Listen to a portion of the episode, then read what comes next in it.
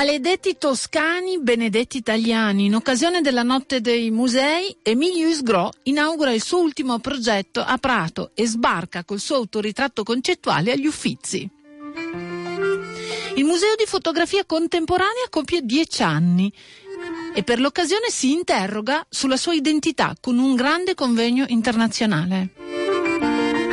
Van Gogh, l'uomo e la terra. Vi diamo un'anticipazione di una delle mostre più attese con la curatrice Kathleen Adler. La poesia del cambiamento, l'obiettivo di Ugo Panella ci racconta l'Afghanistan. Il fotografo sarà ospite nei nostri studi insieme al presidente di Pangea, l'associazione impegnata negli aiuti al paese. Bentrovati ai Girasoli, l'appuntamento del sabato con l'arte e la fotografia e con me Tiziana Ricci.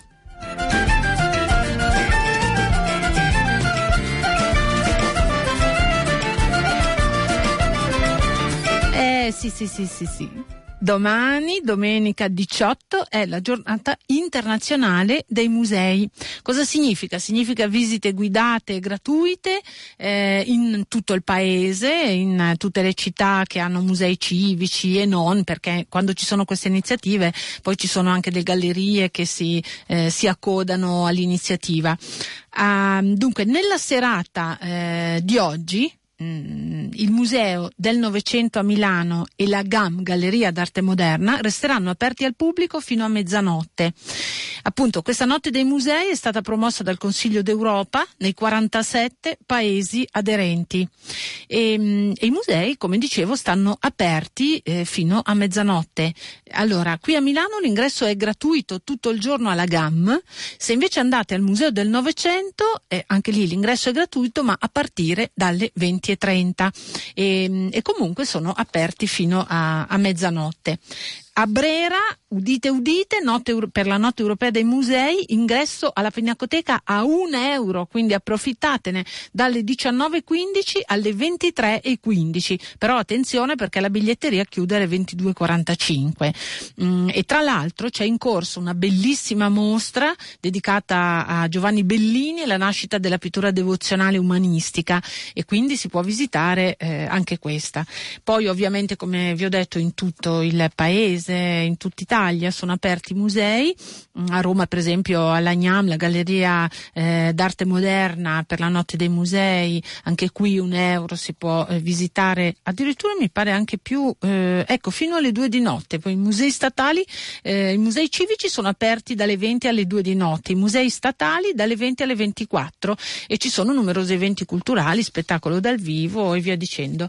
Beh, questa è una notizia positiva perché sappiamo che la gente ha dimostrato dimostrato di apprezzare moltissimo queste iniziative. Eh, benvengano. E noi veniamo a maledetti toscani, benedetti italiani. Emilio Isgro cancella Curzio Malaparte, presentando i ritratti cancellati, cancellabili a Prato e porta il suo autoritratto, quello concettuale, quello del 71, agli Uffizi. Allora, noi siamo eh, curiosissimi perché tutto questo avviene eh, per la notte dei musei a Prato e coinvolge a Prato il Museo Luigi Pecci, il Museo di Palazzo Pretorio e il Teatro Metastasio Stabile della Toscana. Quindi è una cosa vasta questo, questo progetto di Emilio Sgro.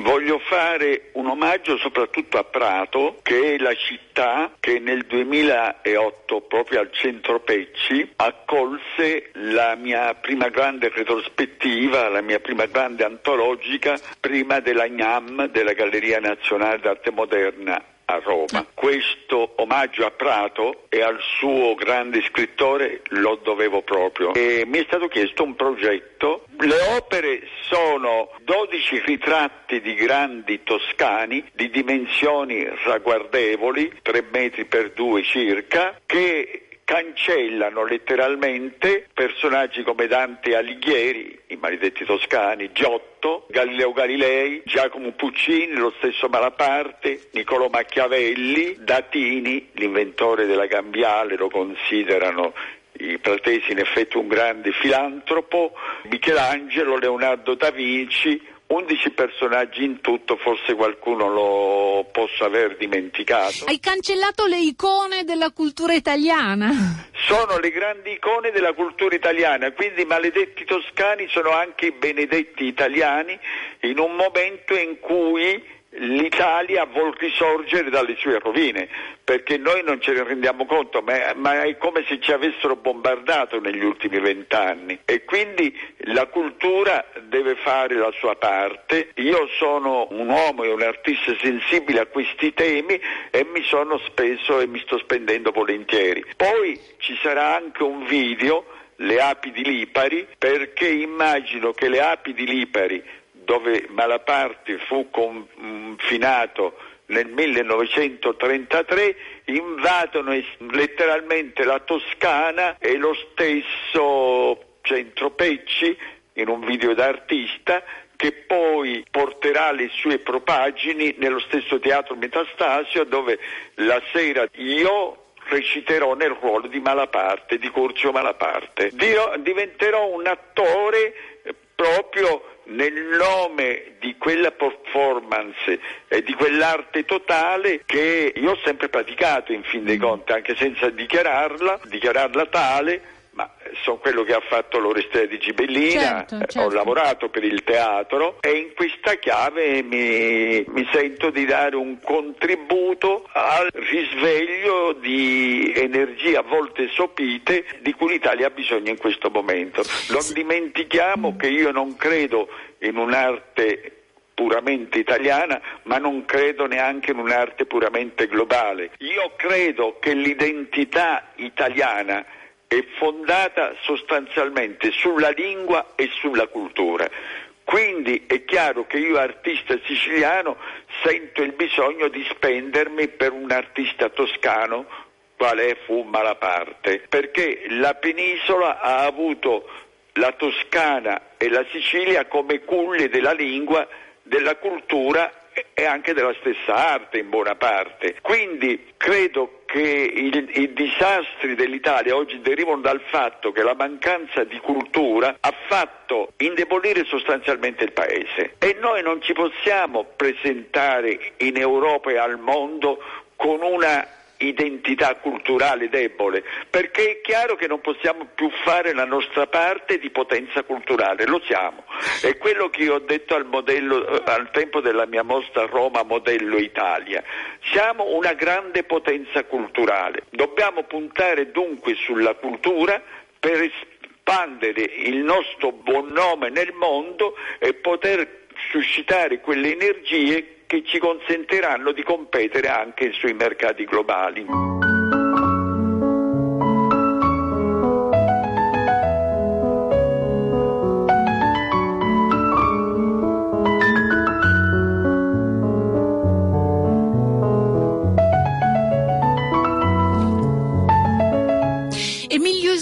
artista concettuale, pittore, ma anche poeta, scrittore, drammaturgo e regista.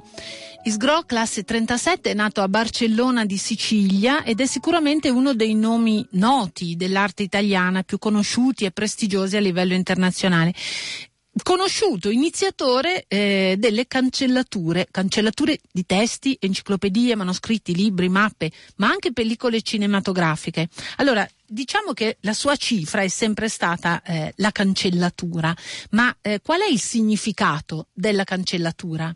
Vorrei tornare ecco. un secondo sul concetto della cancellatura. Non distruggere, ma preservare delle parole quello che veramente deve restare e dell'immagine ciò che vale la pena conservare. Mentre oggi viviamo in una girandola di immagini e di parole che a volte non servono a niente o servono soltanto a ingannare. Ci sarà anche un, non so se un, un dono o un'acquisizione dell'autoritratto, opera del 71, dichiaro di non essere Emilio Isgro, agli Uffizi. Sì, è una significativa coincidenza con il lavoro che faccia Prato, nel senso che tutti i personaggi, o quasi tutti, da me evocati in questi undici ritratti, dichiarano di non essere, cioè Malaparte dice dichiaro di non essere Curzio Malaparte. Lorenzo il Magnifico dice dichiaro di non essere Lorenzo il Magnifico, Leonardo dice la stessa cosa.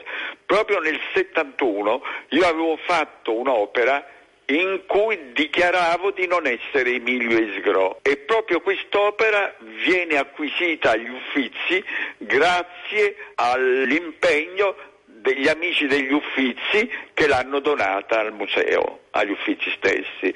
E quindi eh, finisco agli Uffizi con un, con un ritratto non iconico ma tipicamente concettuale, dove io non ci sono praticamente. E eh certo, non ci sei, cancelli tutti se ti sei autocancellato. È chiaro che il mio è, disco- è un discorso sulle identità umane gravemente compromesse e io spero che noi italiani non in chiave di acquiescenza provinciale, come spesso accade nel mondo dell'arte e della nostra cultura in genere, ma in chiave propositiva possiamo dialogare, non dico alla pari, con potenze culturali ugualmente valide come la nostra, ma perlomeno con dignità. Io di Malaparte racconto il momento in cui vive il suo confino a Lipari, dove era stato mandato da Mussolini per punirlo di certa sua fronda, di certe sue parole contro il regime o contro alcuni uomini del regime e immagino che Ulisse,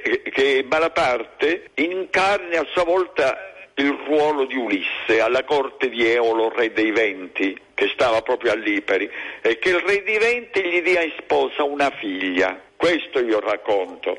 Naturalmente accadranno molte cose, è un vero spettacolo, anche perché io penso che la performance deve perdere eh, quel tono un po' da sordomuti che a volte giova alla performance, a volte francamente la rende noiosa.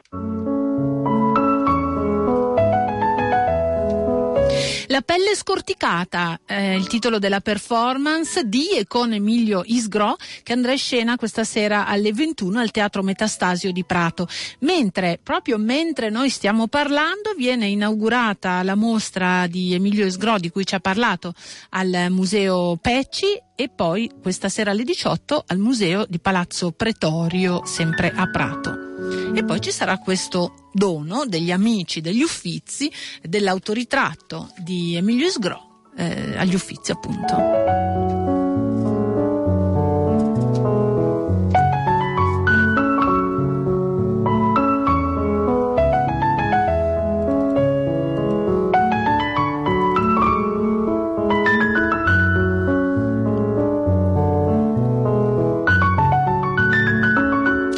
All'ascolto dei Girasoli a Radio Popolare, la trasmissione che si occupa di arte e fotografia. Adesso ci occupiamo eh, di un compleanno. Sì, perché il Museo di Fotografia Contemporanea, sito a Cinisello Balsamo nella stupenda Villa Frova, ehm, compie dieci anni. Compie dieci anni e ha pensato di eh, festeggiarli con un convegno, un convegno ehm, al, al, quale hanno partecipato direttori di musei, operatori da tutto il mondo, da Chicago alla Svizzera, all'Olanda, a Londra.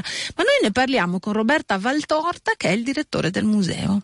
Abbiamo pensato che un modo utile di celebrare il compleanno dei dieci anni fosse di riflettere su che cosa stiamo facendo, non solo noi ma tutti i musei che si occupano di fotografia in un momento di estremo cambiamento in cui la fotografia si trasforma in qualcos'altro, la nostra società si trasforma in qualcos'altro e l'idea di museo anche. È una cosa diciamo delicata, profonda e non facile da definire, l'identità di un museo di fotografia contemporanea. Noi siamo nati dieci anni fa, siamo l'unico museo purtroppo in Italia, gli altri sono grandi archivi oppure istituti eh, dello Stato, no? quelli romani, oppure uno è un museo privato e un museo Linari. Siamo nati comunque tutti tardi.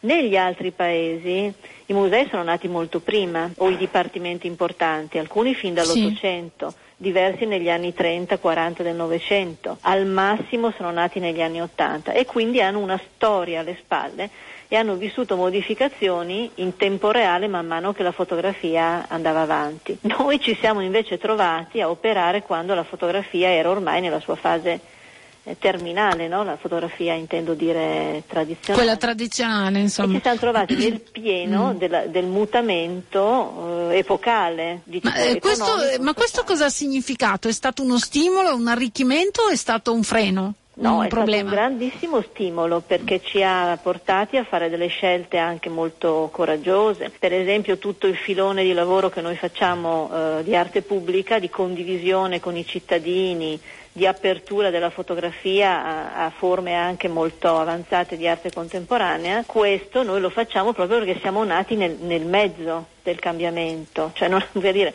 non, abbiamo mai avuto una fase classica sì. nel nostro lavoro, quindi è stato molto importante.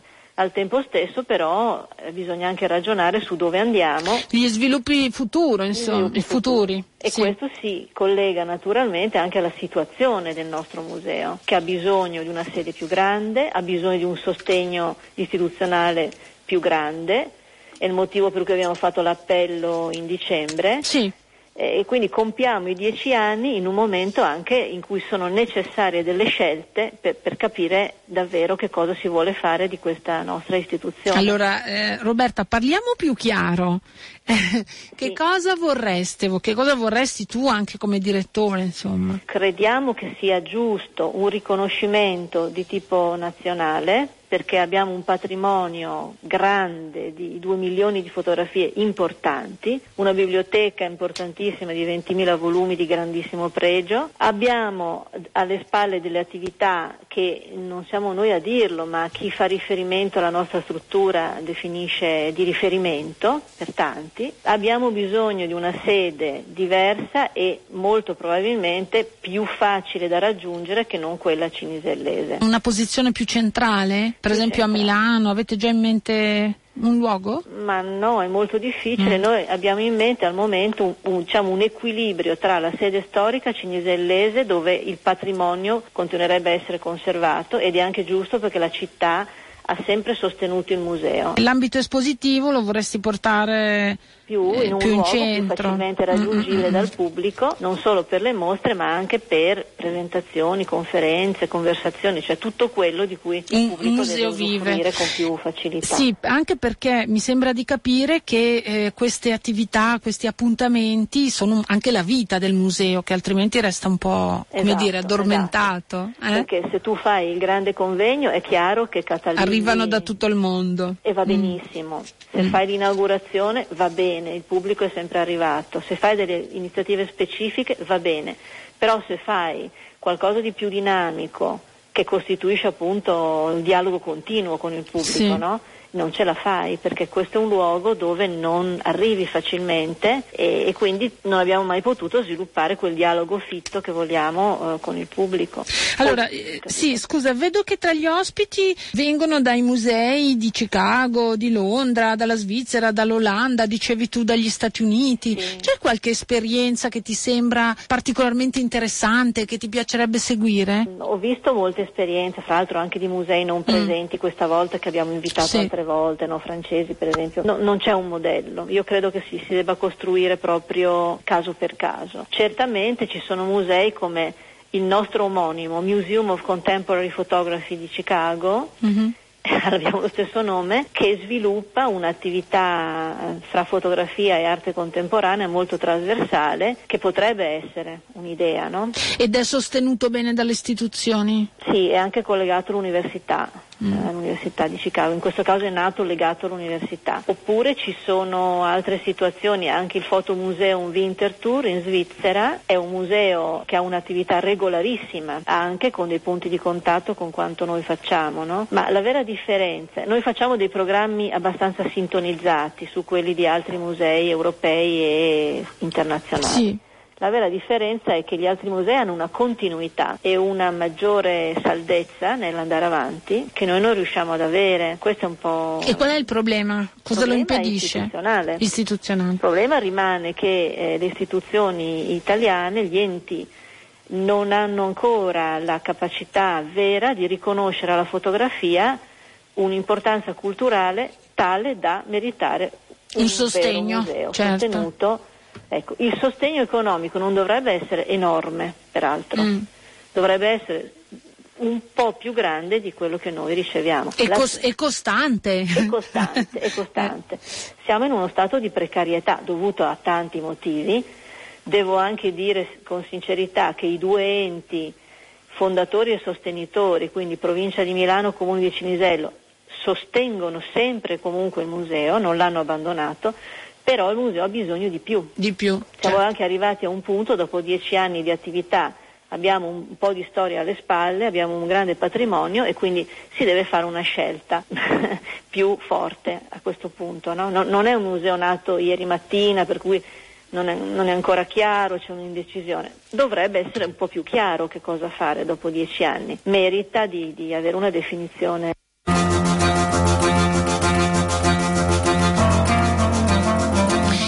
Insomma, si parlerà dell'identità del Museo di Fotografia Contemporanea in questo convegno che si è aperto al, ehm, al Museo di Fotografia che ha sede a Cinisello in Villa Ghirlanda, in via Frova al 10 e si parlerà tutto il giorno nel, fino alle 13, poi si riprende alle 14 e si prosegue fino alle 18.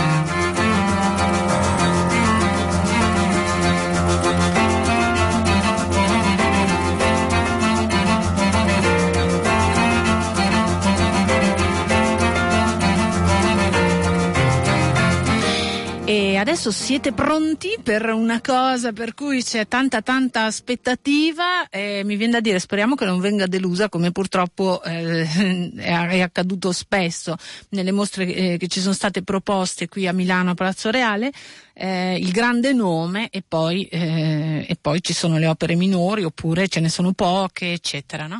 Di che cosa sto parlando? Sto parlando di Van Gogh. Van Gogh che dopo eh, 62 anni torna a Palazzo Reale di Milano. E, mm, infatti la mostra fu fatta nel 52 e, ehm, e le opere che vedremo eh, in ottobre, perché arriverà a ottobre la mostra, vengono in gran parte dal Kröller-Müller Museum di Otterlo. E, mh, allora, di che cosa si tratta? È una mostra un po' inedita perché si focalizza sulle tematiche legate all'Expo 2015 e mi sa che da qua in poi non ci libereremo più di quest'ottica, però vabbè. E, infatti il titolo è Van Gogh, l'uomo e la terra e eh, i temi eh, delle opere scelte sono quelli della terra, dei, dei suoi frutti, mh, l'uomo nel mondo eh, rurale, la vita rurale, agreste, eh, legata al ciclo delle stagioni e via dicendo. Adesso io eh, voglio farvi sentire qualche istante un'intervista che ho fatto a Kathleen Adler, eh, che è la curatrice insieme, c'è anche un comitato scientifico composto da altre persone, di questa mostra che, ripeto, vedremo eh, qui a Milano, a Palazzo Reale a ottobre. We, we are showing work from one of the best collections in the world of Van Gogh, the Krollermuller Museum. We are showing for instance, paintings that he made of the postman Roulon and his family in Arles. Uh, which he regarded as amongst his best work. Now, we don't have the sunflowers because it is impossible to borrow that work. And other paintings too, it is impossible to borrow, but we have made it an absolute criterion, absolute condition that we only have work that is of a very high standard. And I'm sure that your listeners will find that. Beh, certamente noi mostreremo nella mostra eh, le tele fra le migliori eh, di Van Gogh, particolarmente quelle che vengono dal Kroller-Müller Museum e in modo particolare ci sarà il postino che per ammissione stessa dell'artista è uno dei suoi capolavori. Non ci saranno i girasoli perché sfortunatamente i girasoli non vanno mai in prestito, eh, come pure altre opere per noi è stato assolutamente impossibile riuscire a farcele prestare semplicemente perché le varie sedi non le prestano a nessuno, ma vi posso garantire che la qualità delle opere che ci saranno in mostra sarà la migliore possibile. Riguardo a questa impostazione l'uomo e la natura o la terra. Questo sguardo sulla campagna, sui contadini, eccetera. Che importanza ha? It was very important for Van Gogh to represent the people who worked on the land, the people who he felt were genuine, really connected to the soil. And he wasn't a city person. He loved the idea of people engaging in the timeless pursuits, the seasons, the inevitability of, you know, summer and autumn and winter and then spring again. That is one of the concerns of his whole life, even before he becomes a, an artist, the seasons, the cycle of life. So course. Beh sì, per Van Gogh è decisamente importante la terra, la campagna, i contadini, eh, perché sono stati fra i suoi temi principali eh, proprio l'occuparsi della terra, l'occuparsi del passaggio delle stagioni, il guardare il suolo. Van Gogh non è mai stato un uomo di città, è sempre stato un uomo di campagna e quindi eh, lui aveva molto a cuore l'idea del trascorrere trascorrere del tempo, del trascorrere delle stagioni, del descrivere l'inverno, poi la, l'estate, poi l'autunno, poi ancora il ritorno della primavera. E questo è stato diciamo, il tema, il filo conduttore che ha mh, fatto sì eh, di permeare completamente la sua vita di artista. E anche prima che lui iniziasse la sua carriera artistica ha sempre avuto molta attenzione per il passaggio delle stagioni, eh, per le persone che vivono la campagna e che vivono il passaggio quasi inevitabile del tempo e l'alternarsi delle stagioni. Le lettere che mi sembrano un elemento importante. Sono in mostra delle lettere al fratello, originali o proiettate? We will have a selection of letters from the Van Gogh Museum, the originals. Um, so people will actually see these small pieces of paper written by Van Gogh to his brother. They will have the actual, some of the, a small selection of some of the actual letters. Ci sono gli originali che vengono dal Van Gogh Museum, quindi i visitatori avranno davvero la possibilità di vedere dal vero quei piccolissimi foglietti che Van Gogh stesso ha vergato e le lettere che ha scritto a suo fratello, quindi sono gli originali. Come dicevo speriamo in bene perché visto le esperienze precedenti, insomma, vabbè, comunque insomma, non vogliamo essere pessimisti. Van Gogh arriva a Milano a ottobre.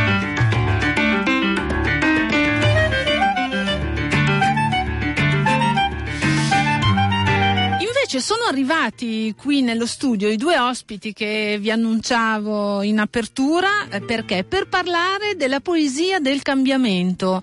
È un eh, eh, racconto dall'obiettivo, dalle fotografie di Ugo Panella dell'Afghanistan. Buongiorno, allora aspetta che, che microfoni avete? Vediamo. Buongiorno, buongiorno Ugo, buongiorno. buongiorno. E insieme a lui è arrivato Luca Lopresti, che è presidente di Pangea, l'associazione che noi conosciamo bene, Pangea bene. Onlus. Ciao, bentrovati. Ciao. Ciao. Dunque, intanto vi dico subito che eh, alla presenza loro poi ci sarà l'inaugurazione questo pomeriggio della mostra alle ore 17.30 alla Casa delle Culture del Mondo in via Natta 11 a Milano. Se ci andate col metro si scende a Lampugnano. E adesso io mi sto zitta perché voglio sapere tutto di questo progetto, come è nato, queste fotografie meravigliose perché io le ho, le ho già viste, sono bellissime Ugo.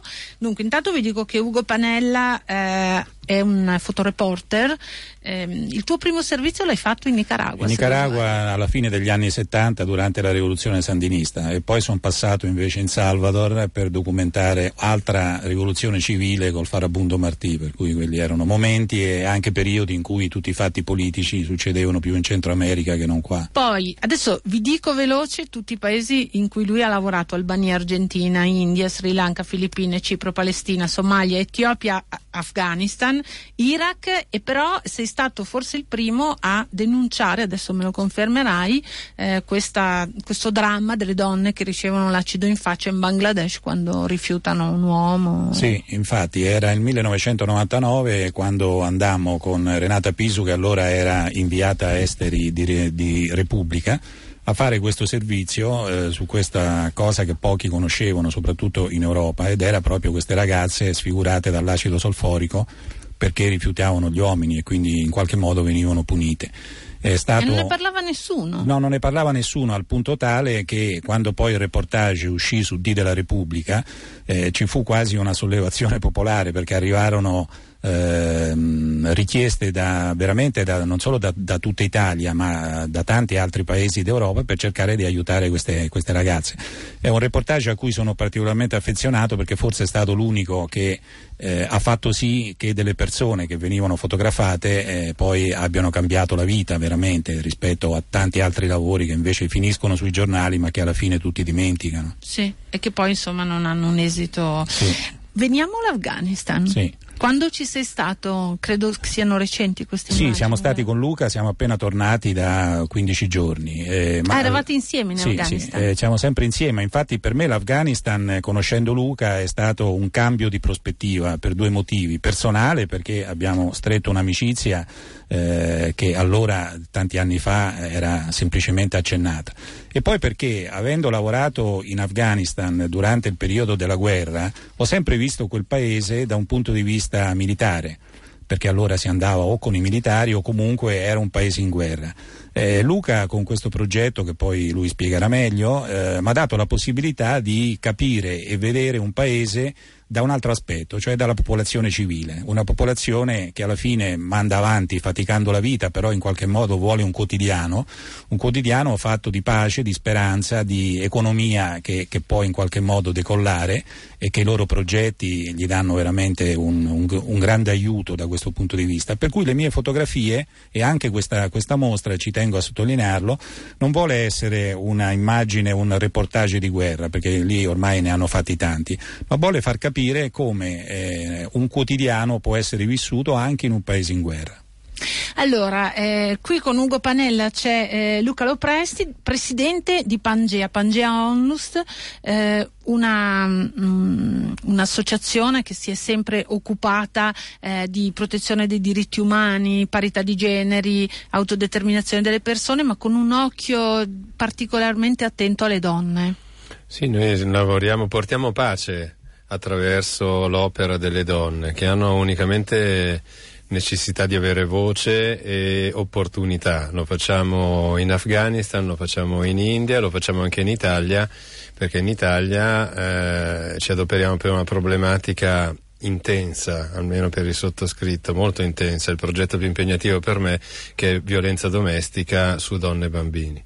E riprendo il filo da dove l'ha lasciato Ugo sì. perché eh, parliamo eh, di raccontaci Afghanistan. questo no? progetto che avete in sì, Afghanistan. Sì. La, eh, L'Afghanistan Pangea c'è dal 2002, eh, siamo partiti proponendoci di poter creare opportunità di sviluppo perché attraverso questo si costruisca pace.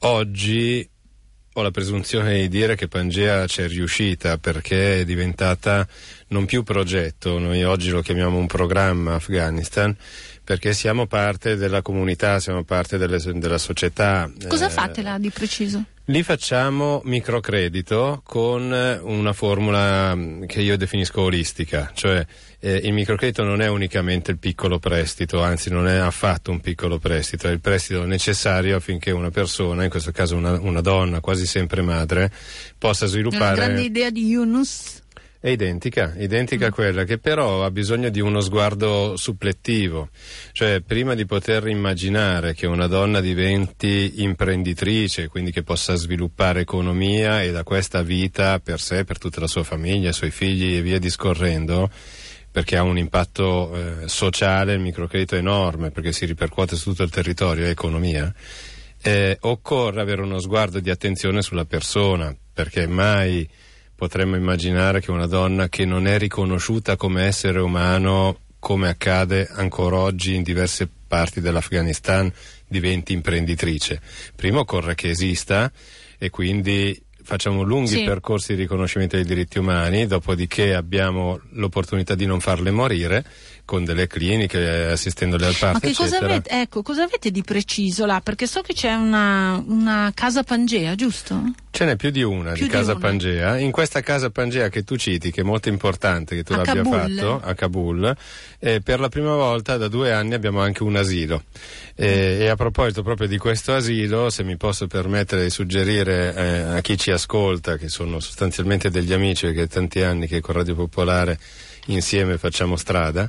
Eh, da settimana prossima, presso il nostro ufficio che è in via Pasquale Sottocorno 46, avremo una vendita di oggettistica afghana che proprio io e Ugo insomma, abbiamo fatto un cargo e ci siamo trasportati. Eh, tutto il venduto andrà proprio a, a favore. sostegno di questa casa. Sì, guarda, è senza budget, cioè io ho 100 Sì. bambini che rischiano di essere buttati fuori. E allora, fin tanto che qua sono numeri, diventa sostenibile emotivamente. Quando sei lì, insomma, di- differentemente. Senti, allora di bene l'appuntamento perché Sì. ci saranno tanti Dobbiamo vendere tutto perché si paga il budget di un anno. insomma. Fai un appello. Pasquale Sottocorno 46 e mm, Quando e a su che ora? strada, su strada perché è un negozio la nostra sede, dalle 10 e mezza alle 20 tutti i giorni a partire da martedì. Da martedì prossimo. Da martedì prossimo. Ah, vabbè, quindi si Tutti può passare fino a di lì, sabato. Sì, fino a sabato. Sì, sì. Allora, eh, vorrei tornare alle fotografie. Che. Afghanistan hai trovato? Ci dicevi che hai, diciamo, il tuo occhio è- si, è centra- si è concentrato sulla quotidianità. Sì. sulla- Beh, è un Afghanistan che probabilmente esisteva anche quando facevo altro e quando documentavo altro, perché eh, quel vivere eh, in modo quotidiano è poi il vivere di tutti, quindi non è una cosa che è nata da poco. Con Luca ho avuto la possibilità di entrare nelle case, cosa molto più difficile prima, quindi di poter avere anche dei contatti con delle donne che in, in un altro modo e in un altro tempo era oltremodo difficile per come sono trattate e per come sono considerate. Mentre parli, eh, sono- ho proprio davanti una un'immagine di una donna vestita di nero col capo coperto, eccetera, con del cibo, con dei piatti di cibo. No, quella è Amida si chiama ed è una delle beneficiarie appunto di Pangea e quello che tutti scambiano per cibo perché poi Ah, tu, non tu- è? no, perché tu la vedi in bianco e nero ma la foto è a colori e sono colori nelle ciotole, sono semplicemente eh, pietre o perle perché una di queste beneficiarie eh, fa delle collane, Collane. fa monili. Una di quelle che vendete esatto, lì a- Esatto. Mm. Senti, raccontami quest'altra invece, una donna bellissima. Beh, che guarda, la sta- storia di Laila preferirei che la raccontasse Luca, un po' perché eh, la racconta meglio, ma soprattutto perché è stato lui Ha un che viso l'ha- bellissimo. che l'ha Chi è conosciuta questa per donna? prima. Laila. No, Laila è l'amore. Laila è la persona che incarna eh, la possibilità di farcela ovunque. È stata una tra le prime beneficiarie e- ed è veramente emozione pura perché viveva in una situazione orribile di disagio estremo, di povertà totale. Sì, perché tra l'altro le donne lì, se sono sole, vivono veramente Sì, male. poi considera che lei la incontrammo appena all'uscita del periodo dei talebani. Eh, con un marito disperso, un mujahideen che stava sulle montagne, lei da sola con tre figli a Kabul, una vita veramente difficile anche solo da ricordare perché fa fatica a no? Come ricordare faceva le a cose brutte. sopravvivere? Sopravviveva, Mm. sopravviveva a- al peggio. E comunque disconosciuta oggi è una delle responsabili del nostro progetto. Eh, gestisce tutta un'intera area di Kabul, eh, ha tantissime donne che, che deve seguire e eh, Ugo ha immortalato un momento importante Eh, molto bello. lei alza il suo velo e sorride eh, E chi, chi la verrà a vedere eh, ha un- è un'immagine blu con un sorriso che spicca. Ecco, lei ha 43 anni, ne dimostra almeno 20 di più, se non 30 di più. E, e devo dire, volevo, se mi posso permettere, eh, spendere una parola per Ugo, perché eh, per me, eh, insomma, io tantissimi anni ci conosciamo con te, con tutti, lo sapete, insomma, che, che seguo problematiche, ma Ugo non è un bravo fotografo, non lo è affatto. Cioè, Ugo sa Come? No, non è- perché un fotografo usa la macchina fotografica, Sì. Ugo usa il cuore. È Ecco. diverso, i suoi non si possono definire dei bei scatti fotografici, di quelli ce n'è tanti. Cioè Ugo sa fotografare l'emozione della pace. Sì, poi devo dire che diciamo che ogni immagine racconta una storia, una Sì, storia. e anche no? poi, eh, a parte quello che ha detto Luca, ma eh, volevo anche dire che in questo lavoro ho anche cercato la bellezza, quindi eh, quasi sempre facendo foto, eh, io sono un po' conosciuto conosciuto perché fotografo le sfighe del mondo, questa è, è, la, è, la, mia definizione purtroppo. E quando uno fotografa eh, i sotterranei dell'umanità è difficile tir, tirar fuori bellezza. No?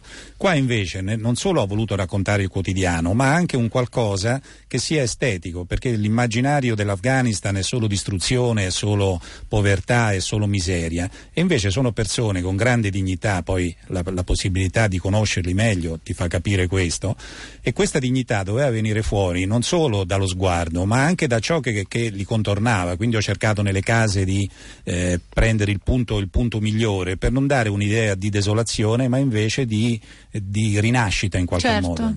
Insomma, il tuo lavoro è stato facilitato dal fatto di eh, girare sì. insieme Assolutamente a, sì, perché non è un posto facile, eh, tanti posti difficili che ho frequentato, però questo lo è ancora di più e soprattutto lo è ancora di più per cultura e quindi entrare nelle case è lì che poi vedi la vita reale, è estremamente difficile. E loro si facevano fotografare Ma in volentieri. questo caso sì, perché mm. Pangea è stato il passepartout per poter entrare, fossi stato solo eh, me l'avrebbero chiusa. Beh, considera comunque che Ugo viaggia con Pangea e con me ma da, da dieci anni, eh. questo non era il primo viaggio sì. e non sarà neanche l'ultimo, insomma, quindi è entrato in relazione.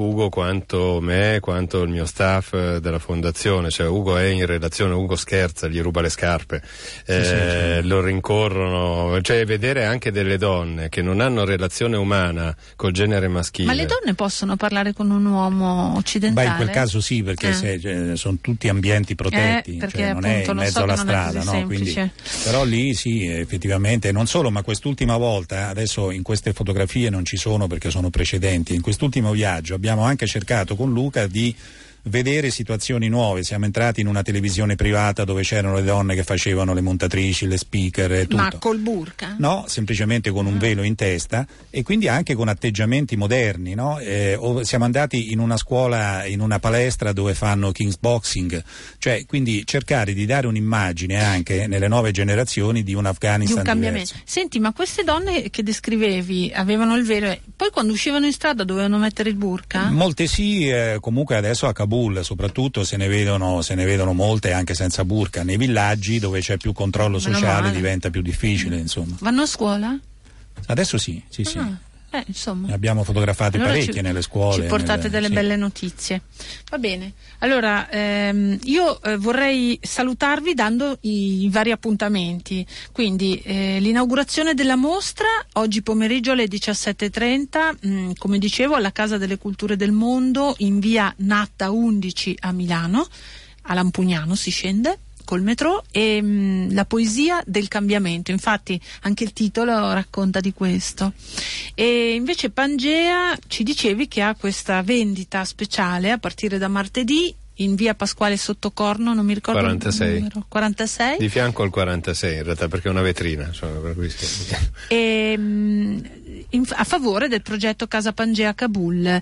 Quindi eh, prendete nota, dal 21 al 24 potete andare ad acquistare questi oggetti che credo siano alcuni be- bellissimi. Anche Sì, le tue fotografie? belli. Sì, anche No, le foto. solo gli Ci sono oggetti, anche le foto di foto. Ugo. Sì, sì, Sì, possono anche comprare anche, anche le foto. Anche le foto. Sì. Allora, dalle 10.30 alle 20 di tutti i giorni, via Pasquale Sottocorno 46 a Milano. Bene, mi ha fatto piacere che siete venuti a trovarci, bellissimo progetto, grazie a tutte e due. Ti ringraziamo per Grazie a te, l'ospitalità. grazie a tutti.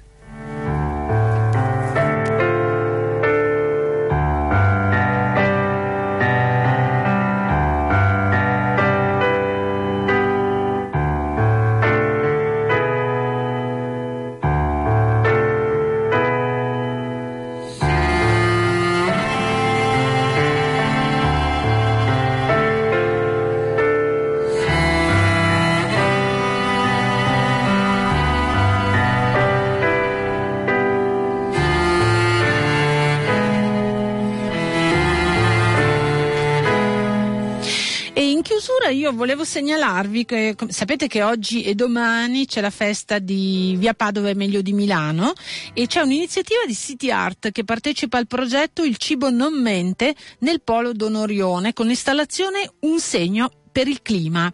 Sono 40 stendardi creati da altrettanti artisti internazionali sulla facciata dei due stabili dell'Aler, dell'Aler di Via Padova, angolo via Celentano. Poi nel- alle ore 18 in, eh, via Perticari, l'area pedonalizzata, una performance artistica di Michele Ardito e Stefano Santoro.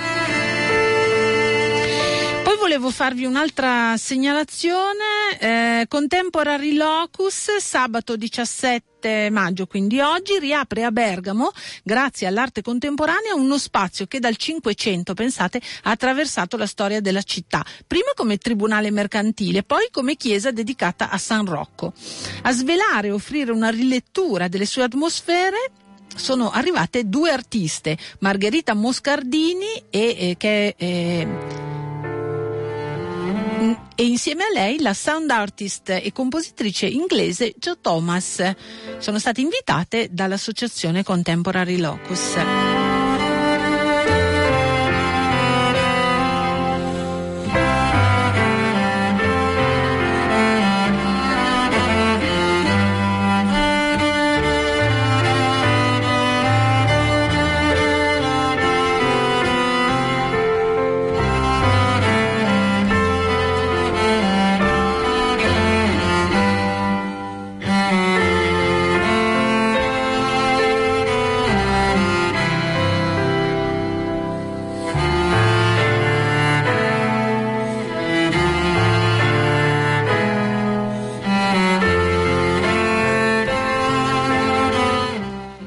Bella, sapete che vi devo salutare con questa musica perché non riesco a far partire la sigla. Misteri della tecnologia, quando è ostile non c'è niente da fare. Va bene, vi do appuntamento a sabato prossimo e un caro saluto e ricordatevi che questa notte i musei sono aperti fino a mezzanotte e in alcune città anche fino alle due di notte. Ciao a tutti.